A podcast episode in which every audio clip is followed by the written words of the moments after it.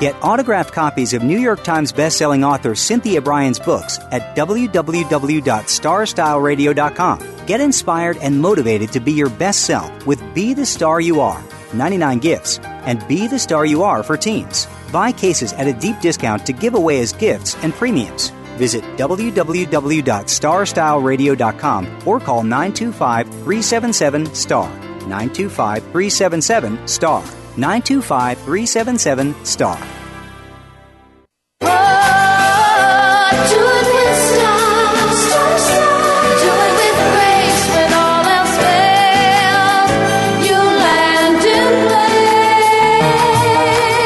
You have a plan for your life. You've set goals. You know where you want to go. Congratulations on finding Star Style. Be the star you are. Our vibrant hosts, passion, purpose, and possibility producer Cynthia Brian and her energetic daughter, healthy living specialist Heather Brittany, share the best roads, fastest detours, and successful strategies for a life worth living.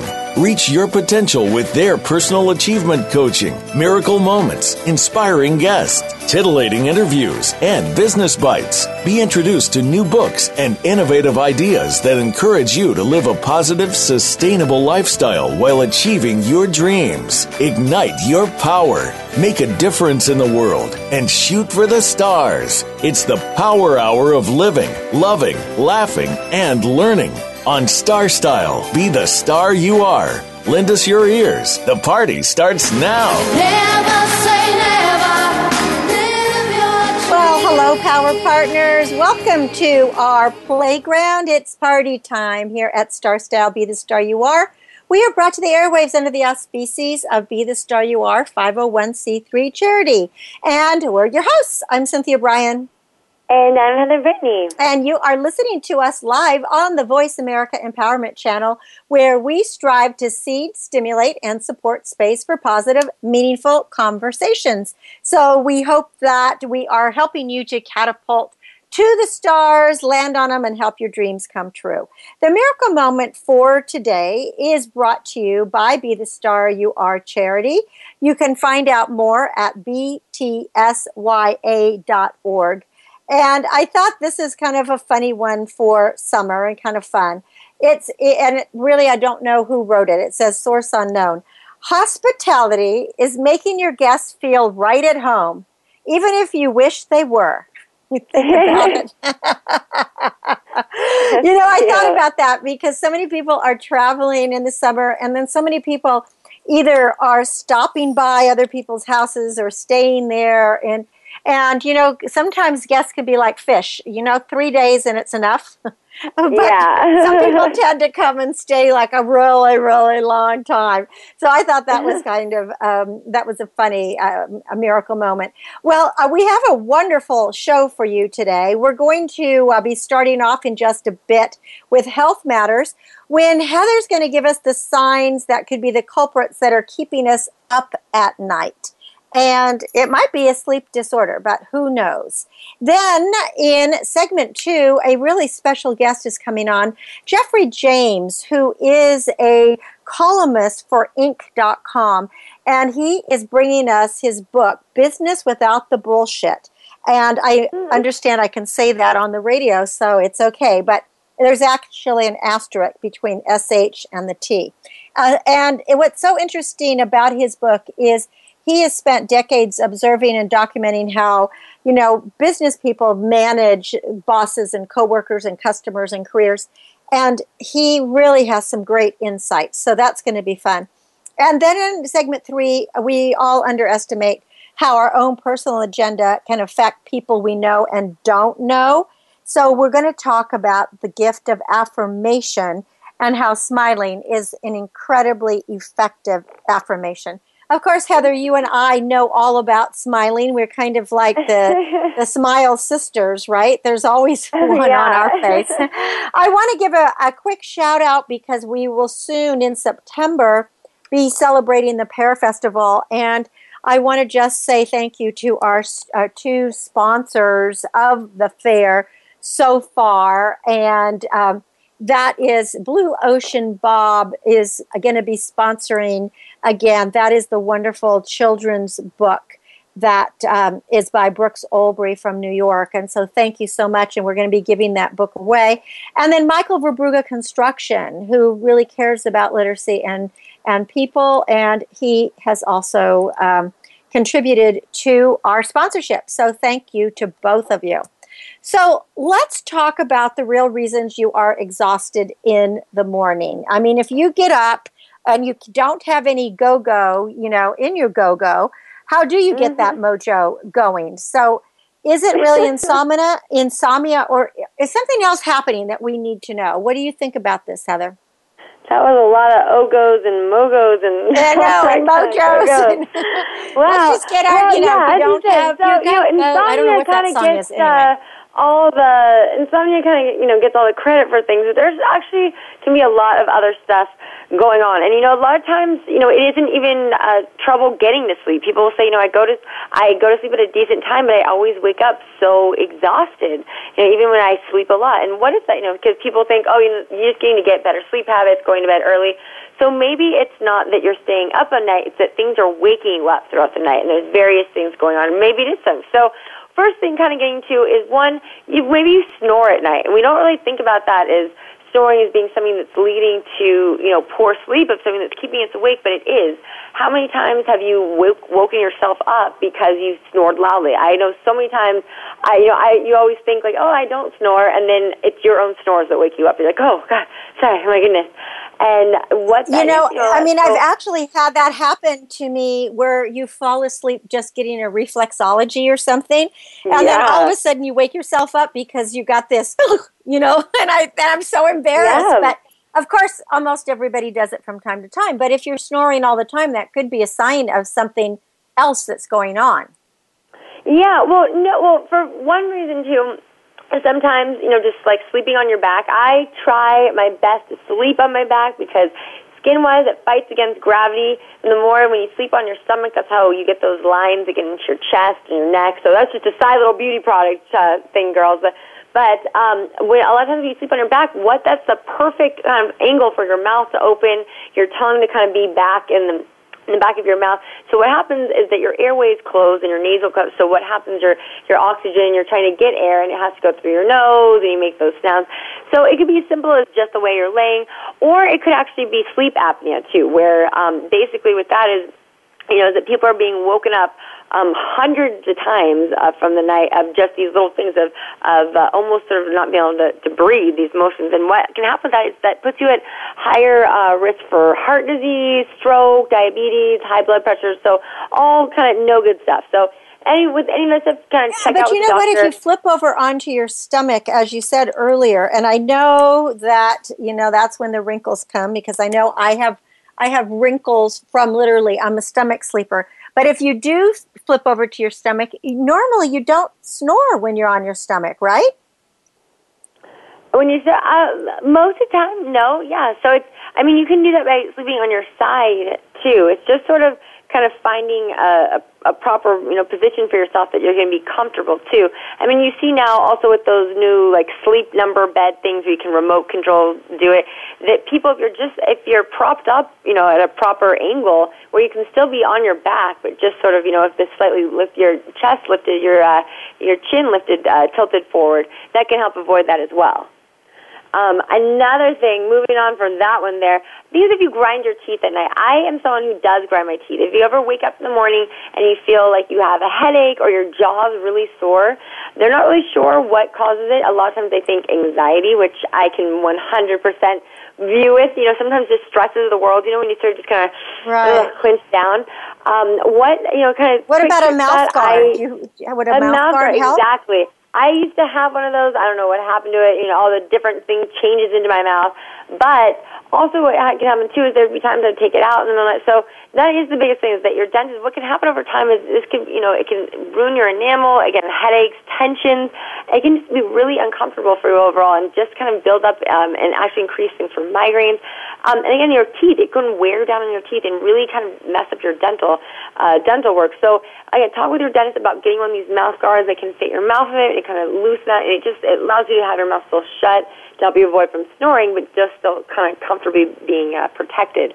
Another thing is your body clock can just be completely off. And this is something I feel like I may have been suffering for the last almost 2 years now after going to Thailand and being in this kind of different thing. And so what basically saying is that your biological clock is off is that a lot of times people are just not even tired until really, really late at night.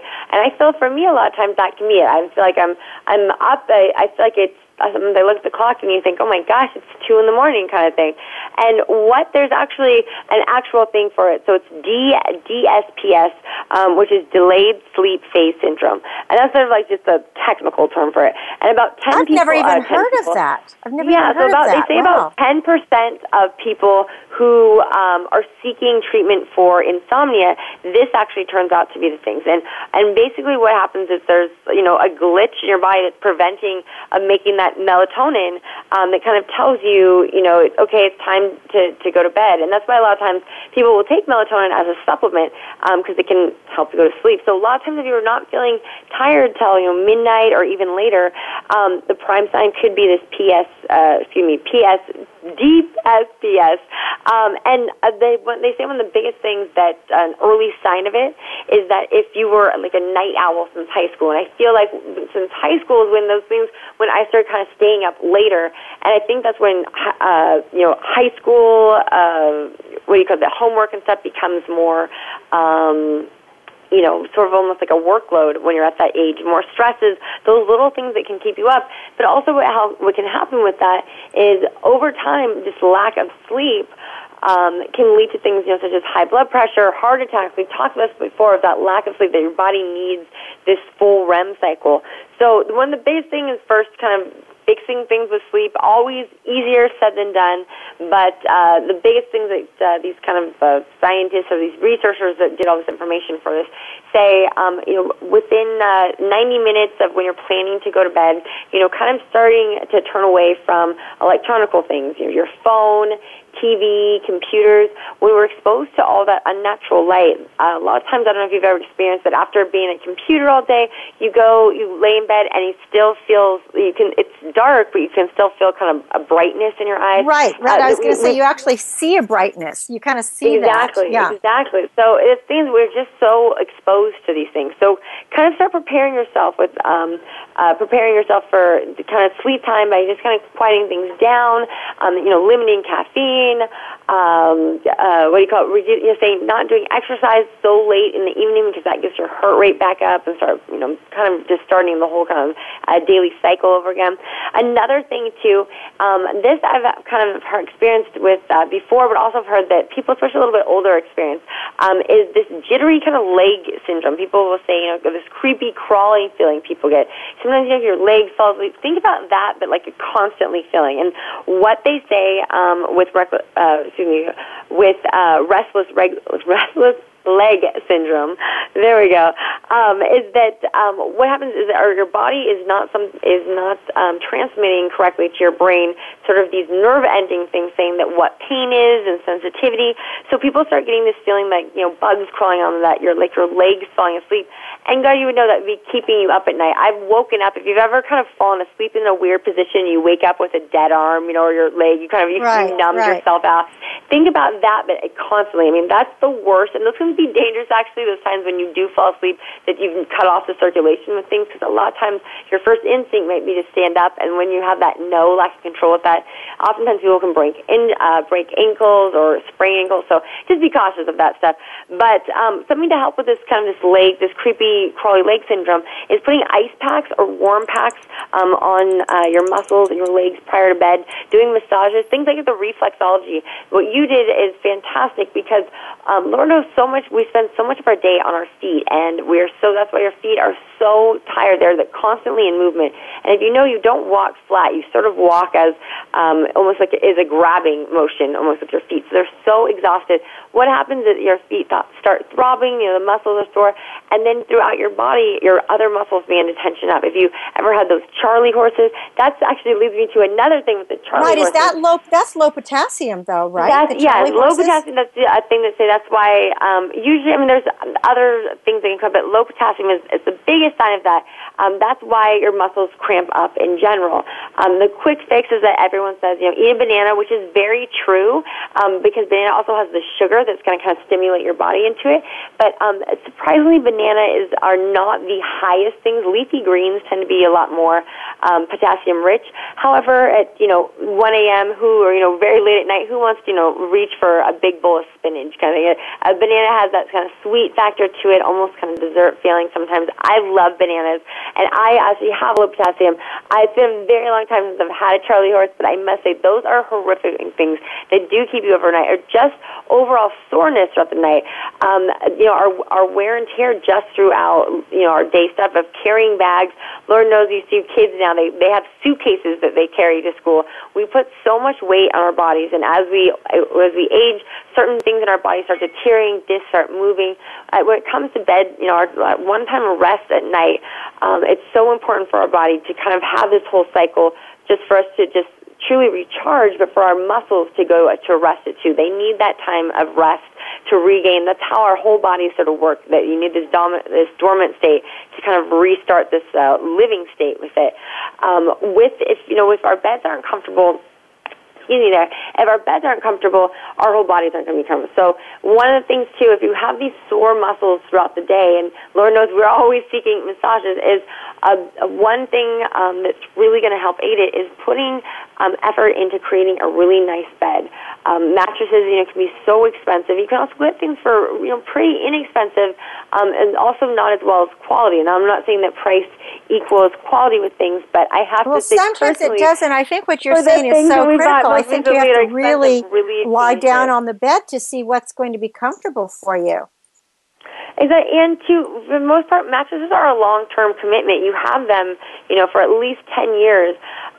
So think about, this isn't something, a lot of times it's sort of that first cut's the deepest, that you're going to pay a lot at once, but it's overall return. And a lot of times, many put, with the warranties, you're covered for many years.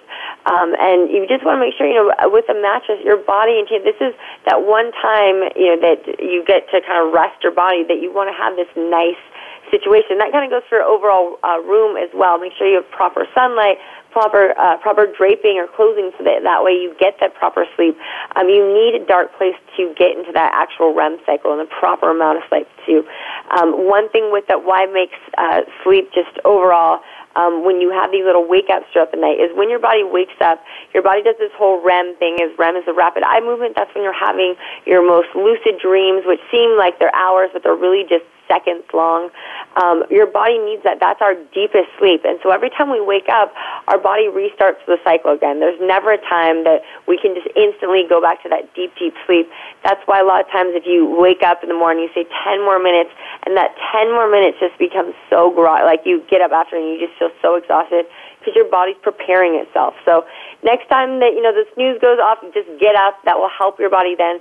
But also just try to prepare a nice bedroom for yourself, so that you can have that proper sleep that will possibly help aid all these other additional things that could be keeping you up. Well, I like all of that because, the older I get too, the more I realize how important sleep is. And I do think that we really need to just, start getting the substantial amount of sleep that we all need. But these are great tips, and I think the important thing is to know, don't just think that it's insomnia. It might be something else. So let's wrap it up. Yeah, well, those are my biggest wrap-up things. Create a bedroom that's going to be comfortable for yourself. Have a really nice mattress. Try to get to bed earlier. And again, if there's any of these things, that are keeping you up and have been prolonged for more than a few months, seek a doctor's help before self-diagnosing with things, especially if you've noticed little things like the snoring that could potentially lead to sleep apnea. For more information on everything going on with Be The Star You Are, and this great radio station and the radio show, go to BeTheStarYouAre.org as well as BeTheStarYouAre.com. And when we come back from break, Geoffrey James will be with us. He's an award-winning columnist for Inc.com, and his book is just really phenomenal. It's Business Without the Bullshit, 49 Secrets and Shortcuts You Need to Know, and I need to know, and we all need to know. So stay with us right here on Star Style Be the Star You Are. We'll be back in a bit. I'm Cynthia Brian. And I'm Heather Brittany. Stay here. Be the star you are. You are the star. Follow us on Twitter for more great ideas at Voice America Empowerment.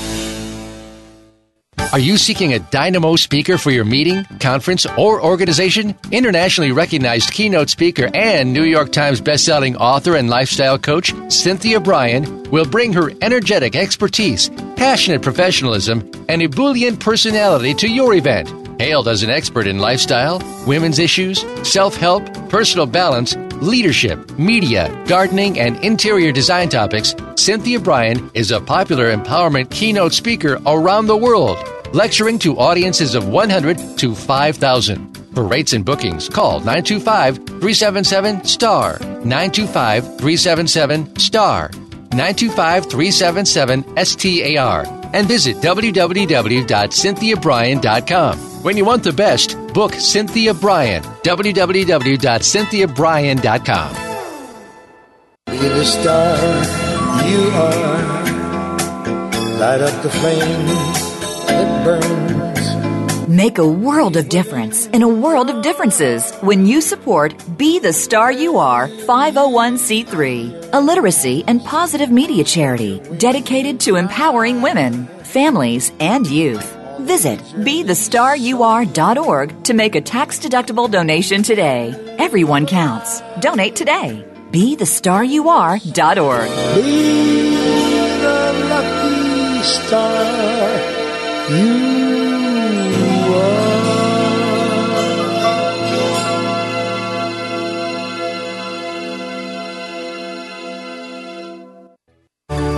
the star you are. You are the star. Plug in your headphones and tune in to enlightening interviews with acclaimed authors and success experts as our Oprah of the airwaves, Cynthia Brian, gabs with the gurus. Lend us your ears for the Power Hour on Star Style. Be the Star You Are. Now, here's Cynthia Brian. I am here with you, and I am Cynthia Brian. Thank you for staying with us here on Star Style. Be the Star You Are. Coming to you live from Voice America Network. We are the Empowerment Channel, and this show is brought to you under the auspices of Be the Star You Are charity, striving to empower you to be the best you can be. And every week we bring you the pioneers on the planet, the gurus, the people who are making a difference and who can help you change your life. And today is absolutely no different. We have a fantastic guest with us, Geoffrey James. He is an award-winning columnist for Inc.com, and he's come out with this terrific book, and I really mean terrific. It's Business Without the Bullshit, and sorry for those of you, that's the name of the book, and it really is a truism. He helps us clear that clutter from our life, have a more enjoyable time, and kind of deal with all the everyday issues that happen. Welcome, Geoffrey, to Star Style, Be the Star You Are.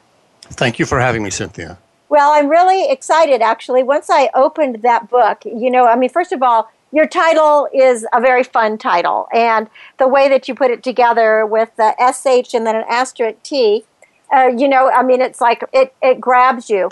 But from the moment I opened the book, it is filled with really important I would call them life-saving tips. Why don't you talk about how you got started on this? Because you've been writing, I believe it's like since 2007, been blogging and getting all these different people contacting you, etc.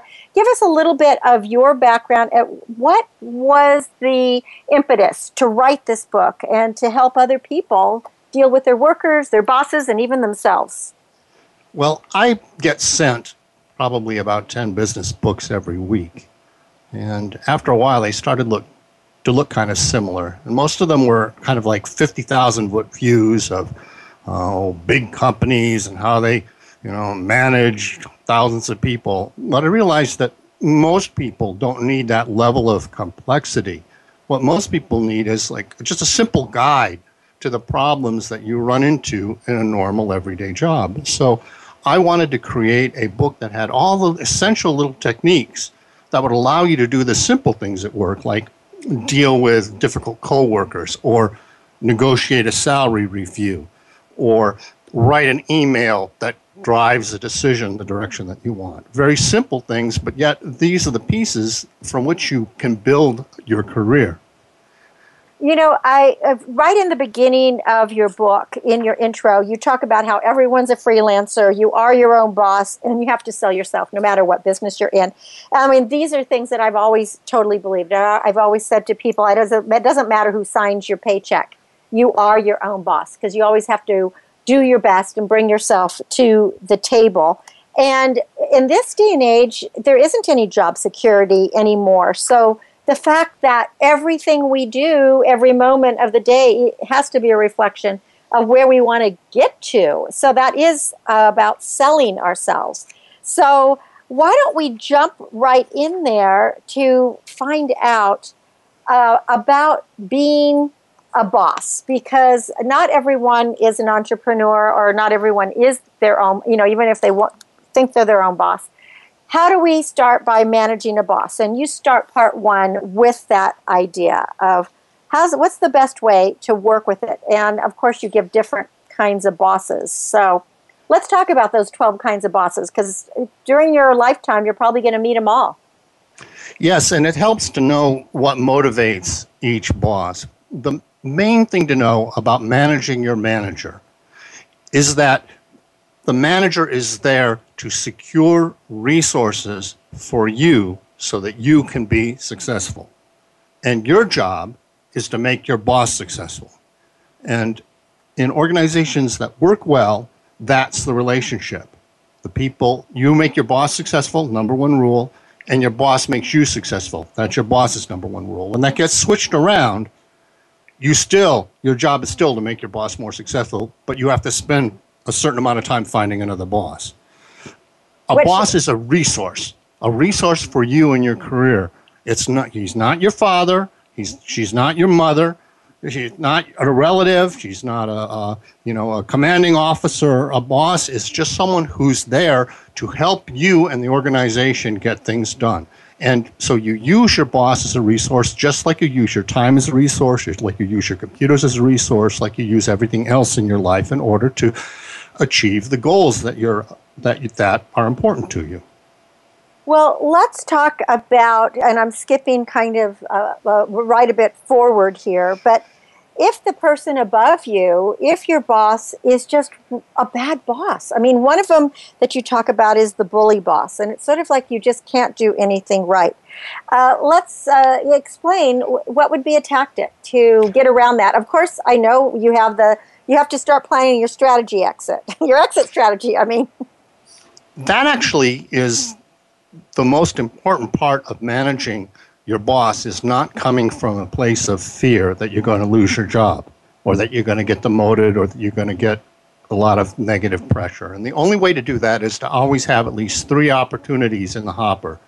You should have a written plan of 3 places that you could be employed. You should be developing contacts in those places and figuring out how you would go about, and even writing it down, how you would go about pursuing an opportunity there. What that does is 2 things. First of all, you may very well find a better job. But second of all, you'll be able to talk to your boss as an equal. I'm offering this to you, so you have to offer this back. So it's a relationship of equals. Now, if your boss bullies you or yells at you, and this actually goes for a customer, a boss, a coworker, actually anybody, you cannot appease them. You cannot say, oh, I'm sorry. You cannot let them get away with that behavior. If you do that, you might as well just tattoo welcome across your belly and lay down. Right, because that will just continue. They're going to walk all over you from that point on. That's part of it, but it's also when people get angry, it's because they're frustrated and they're trying to make a connection with you. And when you create that situation of being really subservient, you just lock the relationship into that place, whether the boss really wants it to be there or not. So what you have to do is you have to raise your level of intensity, and you have to say, we will talk about this, but you're going to have to talk to me as a professional, in a professional manner.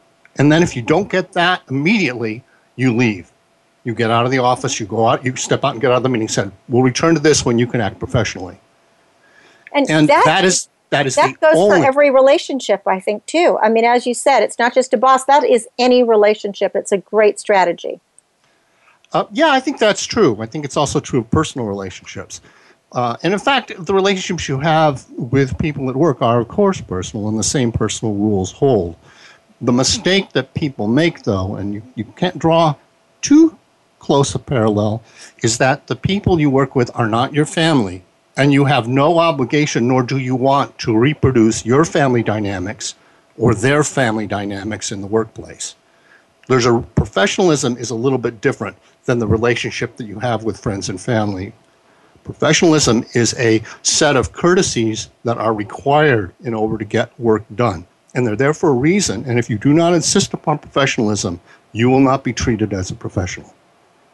That is, I think, the most important wisdom, is because so many people decide, that this job is their only job, or they, they don't feel that they're going to be qualified for something else, or they think that it's so difficult to get the next one.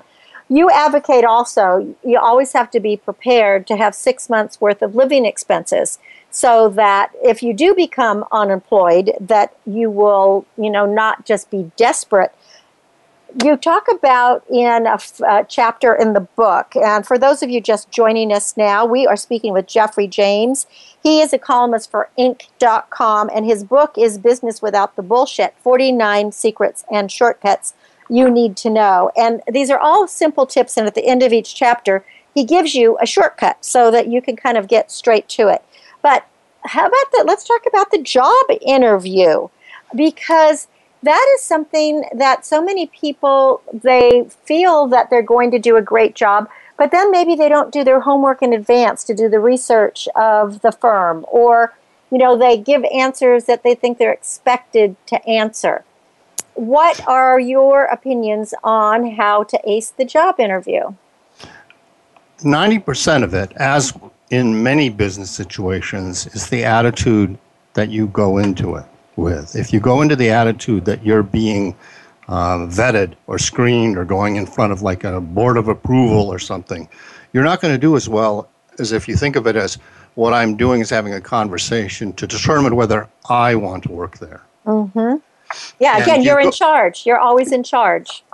You're in charge, mutually in charge. Right. You should have questions ready that you can't find online, or you should go in with a sense, based on the interview, what it's going to be like to work there. And you definitely don't want to have that as the only egg in your basket. You want to have other things going. You want to be constantly, in today's job market, you have to be constantly developing new opportunities and thinking about what you do next. You can't just like make it amorphous. Oh, well, I could go put my resume out or something. You should actively be developing contacts all the time. And what's wonderful about that is those contacts make you more valuable to your current employer as well. The broader your level of contacts, the more people you understand and know in your industry, the more valuable you are to the company that you're currently employed. So it's really to everyone's interest for you to have as many contacts and as wide a set of relationships in your industry as possible. Well, that gets me to another chapter of your book, because, and this is something that is ubiquitous everywhere, is social media, because what you talk about in your chapter on how to use social media is how to understand the rewards and risks and what you should post and not post, and making your resume relevant. So that gets to that point of everything that you do needs to be current and involved in what it is you want to do, as well as what it is you're doing. The problem that most people have with social media and their employment, it's not so much what they're doing on Facebook, because most people realize that your private stuff probably ought to remain private. Where people make the mistake is in their LinkedIn profile, which is primarily where employers are going to be looking and where they're likely to find you and where they're likely to look if you are developing a job opportunity. Most people think of LinkedIn like a resume, a set of time. Here are all the things that I've done in order. that's not really what you want, because the things that you've done may not be immediately relevant to somebody else's idea of what they think they want done. What you do is you have the job in mind that you're looking for, and then you write your resume to show all the results you've gotten that are relevant to that job that you'd really like. It's a different way of thinking about it. It's not a resume. It's more like a, here's where I am and what I think I can contribute. And that's a very different thing, and it's a much more effective way to present yourself. You know, it is really different. And LinkedIn definitely is the more professional social media outlet, at least as it comes today. But if somebody is actually looking for a job, how do they go about using LinkedIn, for example, to target individuals in the industry they're seeking? You have chapters in there about mentoring and guiding, etc. And I found them very interesting, because I also believe that, you know, a mentor is different than somebody you hire as a coach. And it seems inappropriate just to contact somebody and say, mentor me. I mean, you don't say those things. So what do you recommend for people when they're actually seeking a certain job? Is it appropriate for them to contact people on LinkedIn and, you know, ask for advice or tips or just say hello? Well, in my experience, LinkedIn connections are often very tenuous. People just click on people they know or people who know that they know, and they don't really represent real relationships in most cases. What is relevant, however, is if you look at the places that they've been, and then you find other people who've worked there too. Or you look at where you went to college, and you see other people who went to college, the same college at the same time. So you look for other connections. You use LinkedIn as an indicator of other connections that then you can make in a more personal way. Otherwise, all you're doing is the equivalent of cold calling in email, which is called cold emailing. And that is not, unless you're very, very good at it, it's not a good way to develop a relationship or even start a relationship. Yeah, it doesn't seem to be very effective. Not effective. No, it can be. And there are ways, and in fact, I cover that in the book, ways to write a compelling email that immediately, that makes it difficult for the other person not to respond with some sort of email back to you. However, that is actually a sales skill. And so if you're ever in doubt of what skills you should be developing to augment your hireability and to increase your skills in being able to job hunt or be able to develop your career, the first place you turn to is learn more about selling, learn more about how you do it, because that is actually the key to almost everything that goes on in the business world, whether people realize it or not. And that gets back to your introduction, is that you must sell yourself. I mean, even if we're not in sales, we are in sales. We are always selling ourselves. We're speaking with Geoffrey James. His book is Business Without the Bullshit, 49 Secrets and Shortcuts You Need to Know.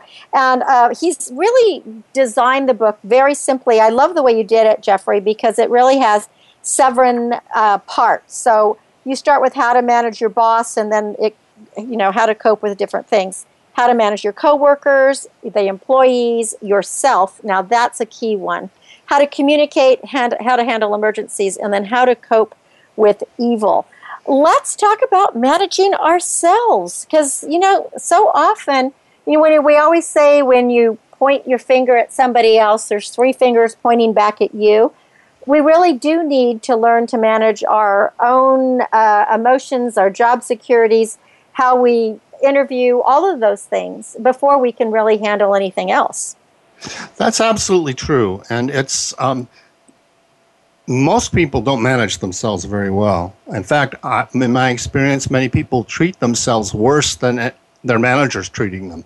They have negative self-talk, or they are overly critical of what they do, or they're always putting themselves down. And what you really have to do is be your own booster, develop your strengths, and be proud of what you can accomplish, and to feel that, build up the emotional strength to have courage to do what you need to do, to take the risks you need to take in order to advance your career. One of the things that people have problems with, as we spoke before, is being able to talk to a boss as an equal and be able to have a reasonable interchange. That is partly a manifestation of your ability to summon the courage to act in that manner. And it is exactly the same kind of courage that a salesperson has when they call on a CEO of a big company who's got thousands and thousands of people working for him. The salesperson has to come in as an equal, knowing that he or she is adding, has something of value that that CEO also needs. You go in as an equal. And that is the trick, really, to all business relationships, is you go in with knowing that you have something important to contribute and that that is of value to the other person. And right. I agree. I think that is really the key that most people don't understand, because just saying the word boss, you know, or chief or jefe or whatever, it already puts you in on a different level. So if it gets back to your introduction again, if we think of ourselves always as being self-employed, that we are our own bosses, and that the bosses that are hiring us need us as much as we need them. So it is a very cooperative, or it needs to be a cooperative relationship if we both want to achieve what we need to achieve. Well, it's funny that you'd say that about boss, because I agree that it has a negative connotation. But for those of us who play video games, a boss is someone you overcome in order to get to the next level. Yeah. So that is good. It doesn't necessarily have the same negative connotation. No, it actually puts you in the driver's seat, let's say. So tell me, Geoffrey, you've been doing this for such a long time, and you get a lot of emails from people. Do you have an a certain email that comes into you from time to time that is similar to other ones? I mean, is there one or two complaints, issues, questions that just stand out as being, besides everything that's in your book, because I'm pretty sure that almost everything you have pared it down to the most important issues that people are concerned about. But have you found that there's one thing over another that people are really, really worried about these days? Is it job security? Is it finances? Is it getting paid what they deserve? Mostly what I see is people wanting to use, because it's email, they want to use email to communicate, to connect with other people, often with customers or with employers, or with, if they're recruiters, they want to connect with top candidates who may not be actively job hunting. And what I find is very common when people email strangers is that they go on and on about themselves, or on and on about their company and their products and what they'd want. I'd love to have a conversation with you, and I'd be happy to take the time. And the main thing that people need to know when communicating, particularly with strangers, but in general in business, is that to other people, it's not about you, it's about them. And so you have to communicate from what's important to the other person. You need to be self-confident, and you need to be positive about yourself, but that is how you talk to yourself. That's not how you talk to other people. You talk to other people in terms of what's important to them, not what you want, not who you are, not what you're trying to accomplish, but how you can help them accomplish what they want to do and become the better person that they want to become. And, you know, that is, again, everything in life. You know, it's that paradigm of life. The more you help others, the more you help yourself. And we really need to employ that in our business lives as well as our personal lives. But really listen to what the other person wants and needs, and make sure that you are hearing them so that you actually can step up and be their advocate, because it's a mutual, you know, it's a symbiotic relationship, I guess, is what I'm trying to say, is you help me, I help you, etc. Now, I have a question, because you just talked about emails, and you have a chapter on how to handle alarming emails. And I imagine this could be for phone calls or whatever. And because email is really the way that most people communicate these days, as well as text, you're talking about if you get an alarming email, like, you know, call me, we need to talk, whatever it is, not to respond right away, because that gives you some time. Talk to us about that. Why do we need some time to take a breath and try to figure out what's going on so that we'll be prepared? Well, Cynthia, that's one that I learned the hard way, because my first reaction, if I get an email like that, is to immediately draft up a response expressing everything that I think the person might be worried about, and going, I did that so many times early in my career, and then I realized that I was just digging myself a deeper hole. They probably weren't even thinking about those things, right? You're just making the problem worse. Right. And I have found when I put something like that, an alarming email aside, or one that just causes me to feel like I'm going to blow up, I'm just get so angry, and then I'll come back and read it after I've calmed down, and I realized that they weren't really saying that at all. They were saying something else altogether. And it was just keying into some previous feeling that I had, or some previous insecurity that I had about myself. So you want to step back. Don't want to respond right away. If you have to, you can stall, saying, well, I'm in the middle of a project. I will get back to you as soon as I possibly can on that. Give yourself some breathing space. Then reread it, and then usually it makes sense to ask for clarification. Well, what exactly do you think might be the problem? Or what is it that you want to talk about, so that I can prepare myself for the meeting? That's like it says, we got to talk. You get that from your boss. Not the best way to respond. First, wait. Think about it.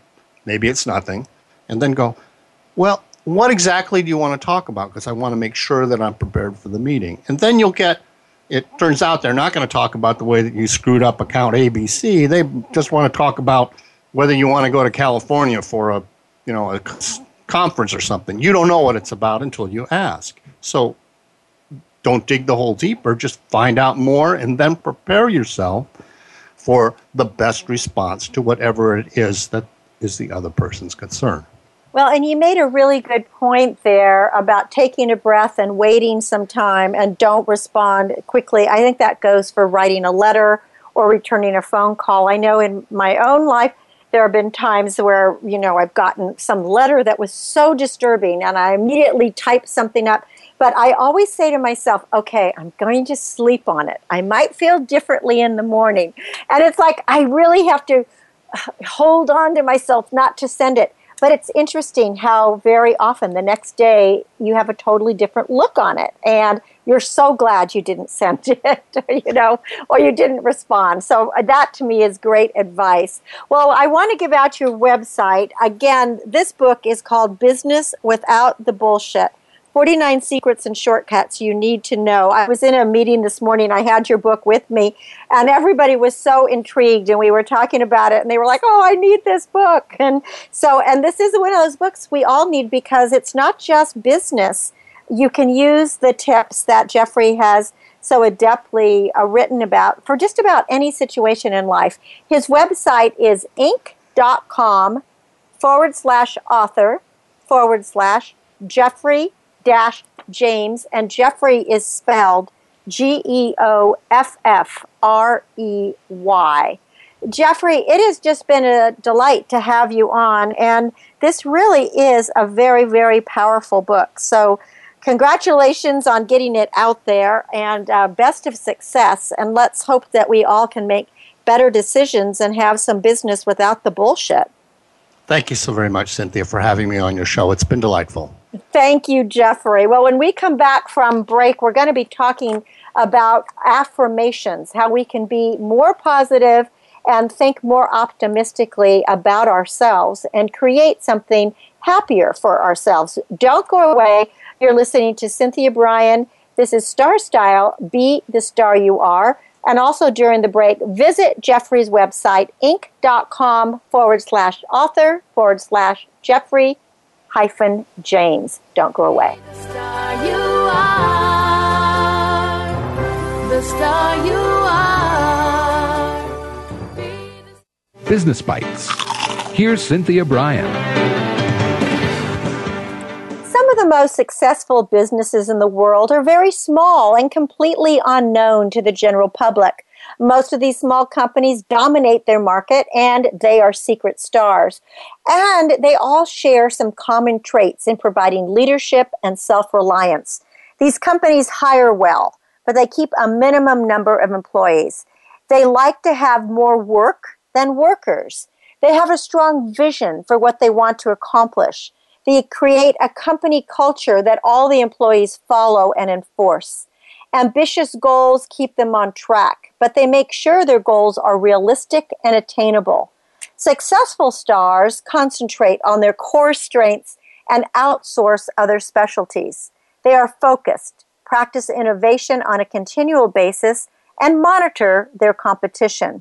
These star strategies can be applied to any business. Implement them, and your company could be the next success story. Remember, you are the star of your own performance. Turn your passions into profits. I'm Cynthia Brian with another Business Bite from Star Style. For more information on coaching or consultations, visit star-style.com or call our offices 925-377-STAR.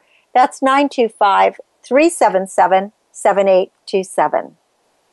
This business of show business is calling out to me. Get started acting or modeling with a consultation from media coach extraordinaire Cynthia Brian, who has guided entertainment careers for over 2 decades. Call 925-377-STAR or visit www.cynthiabryan.com. Pick up a copy of her award-winning book, The Business of Show Business, and start living your dreams today. Call 925-377-STAR, 925-377-STAR. Be the star you are. You are the star. Pump up your energy and jumpstart your dreams with positive, life-changing interviews and star-studded conversations on our award-winning program, Star Style, Be the Star You Are, hosted by the passion, purpose, and possibility producer, Cynthia Brian. Now, back to the Power Party. Find all you need. Appreciation to you for staying here at our Power Party, where we always are bringing you the information, the edutainment, and the infotainment that will help you reach for the stars and land on them. I really do love this book, Business Without the Bullshit, 49 Secrets and Shortcuts You Need to Know. It's definitely going to be on my bedside table as I navigate the business world on a consistent basis. And I highly suggest that you pick up a copy. Geoffrey did a great job in writing it in very succinct and easy to understand and implement ways.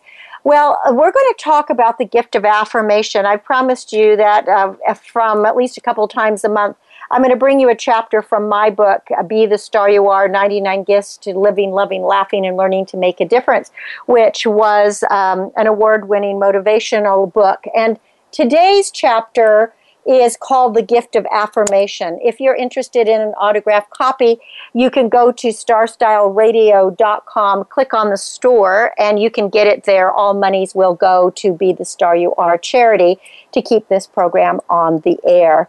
So, The Gift of Affirmation.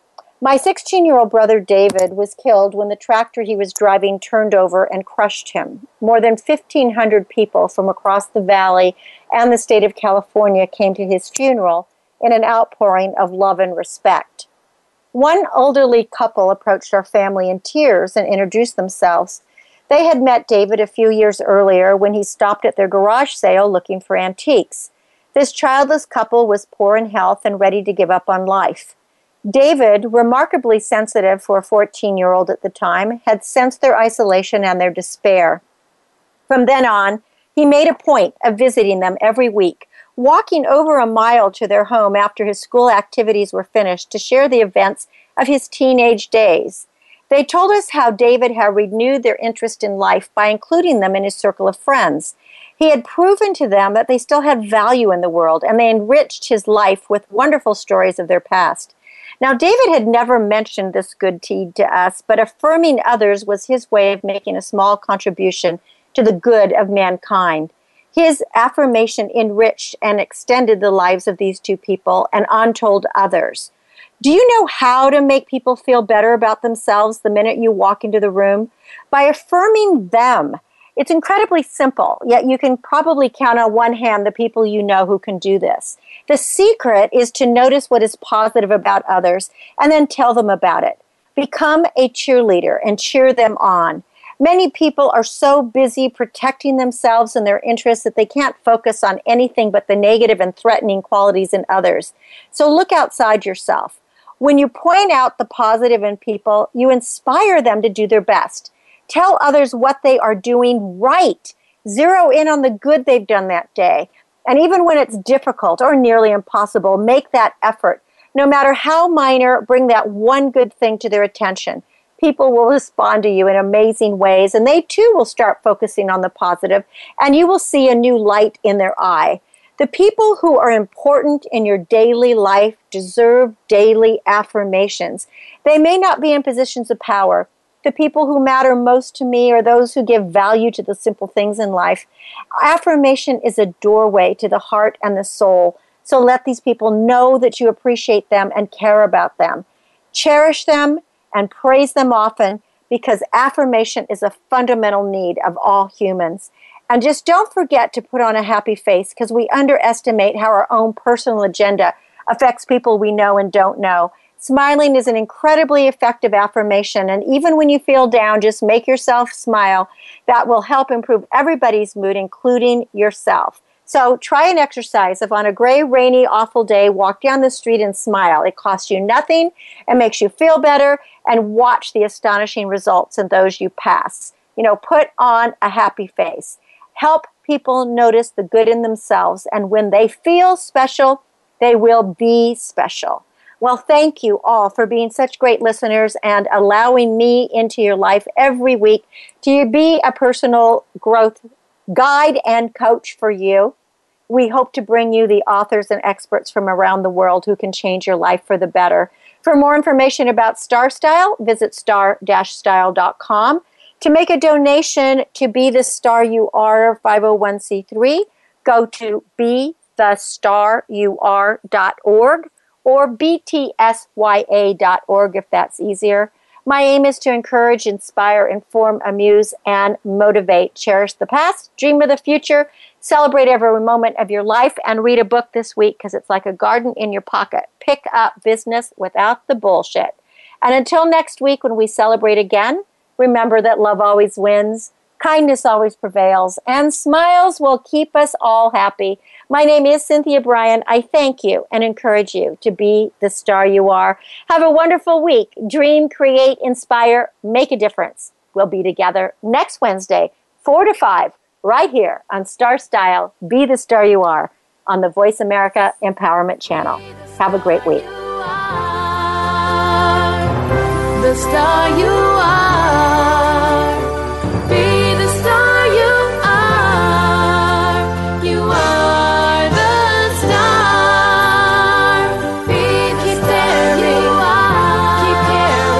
It's been a pleasure bringing you our life-changing program, Star Style, Be the Star You Are. We have you on our radar, as it's our goal to inspire, inform, entertain, and motivate you to be the star you were born to be. For more information, visit www.starstyleradio.com.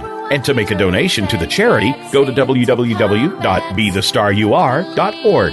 Ignite the flame that burns brightly within. Take charge of your life and coach yourself to success with our dynamic hosts, Cynthia Brian and Heather Brittany, every Wednesday at 4 p.m. Pacific Time, 7 p.m. Eastern Time, right here on the Voice America Empowerment Channel, for another serving of champagne for the spirit and a power boost to live with Star Style. Until we celebrate together next week, be the star you are.